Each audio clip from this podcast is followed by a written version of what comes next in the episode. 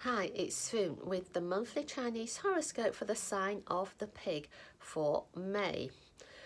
You can spot when somebody is telling you a tall tale and when that happens you might want to uh, check out what they're telling you and make sure that they get the hint that you're not going to put up with any sort of nonsense. When you're clear in your own mind about what you see as um, facts and separate that from other people's opinions, you can share that with others and don't let them tell you things which you know don't make sense to you. So um, think carefully and speak truthfully. Have a great month ahead.